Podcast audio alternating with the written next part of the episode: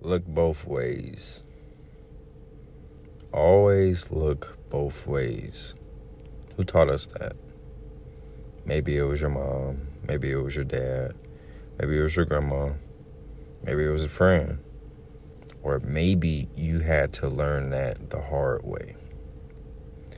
When I say look both ways, this idea stems from my job today.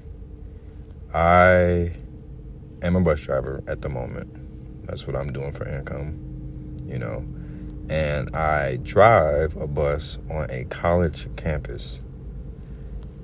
And mind you, I'm only 23. So I'm not that old, but I'm looking at people my age play with their life by crossing the street and not looking both ways. If anything, they're not looking at all. Their phone is in their face. They're looking at what class they need to be headed to, or they're looking at the failing grade or the A that they got.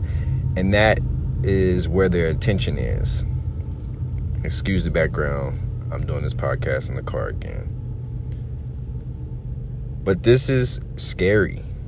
It's scary to me because I see so many close calls and it just made me think like, wow, when I was a child, my mom said look both ways, and it was to look both ways because if you didn't look both ways, maybe one one lane was safe, but then the other one you're gonna get hit, and you could potentially get hit and be killed, or lose a, a, a body part, or you know be hurt to the point where you're now disabled.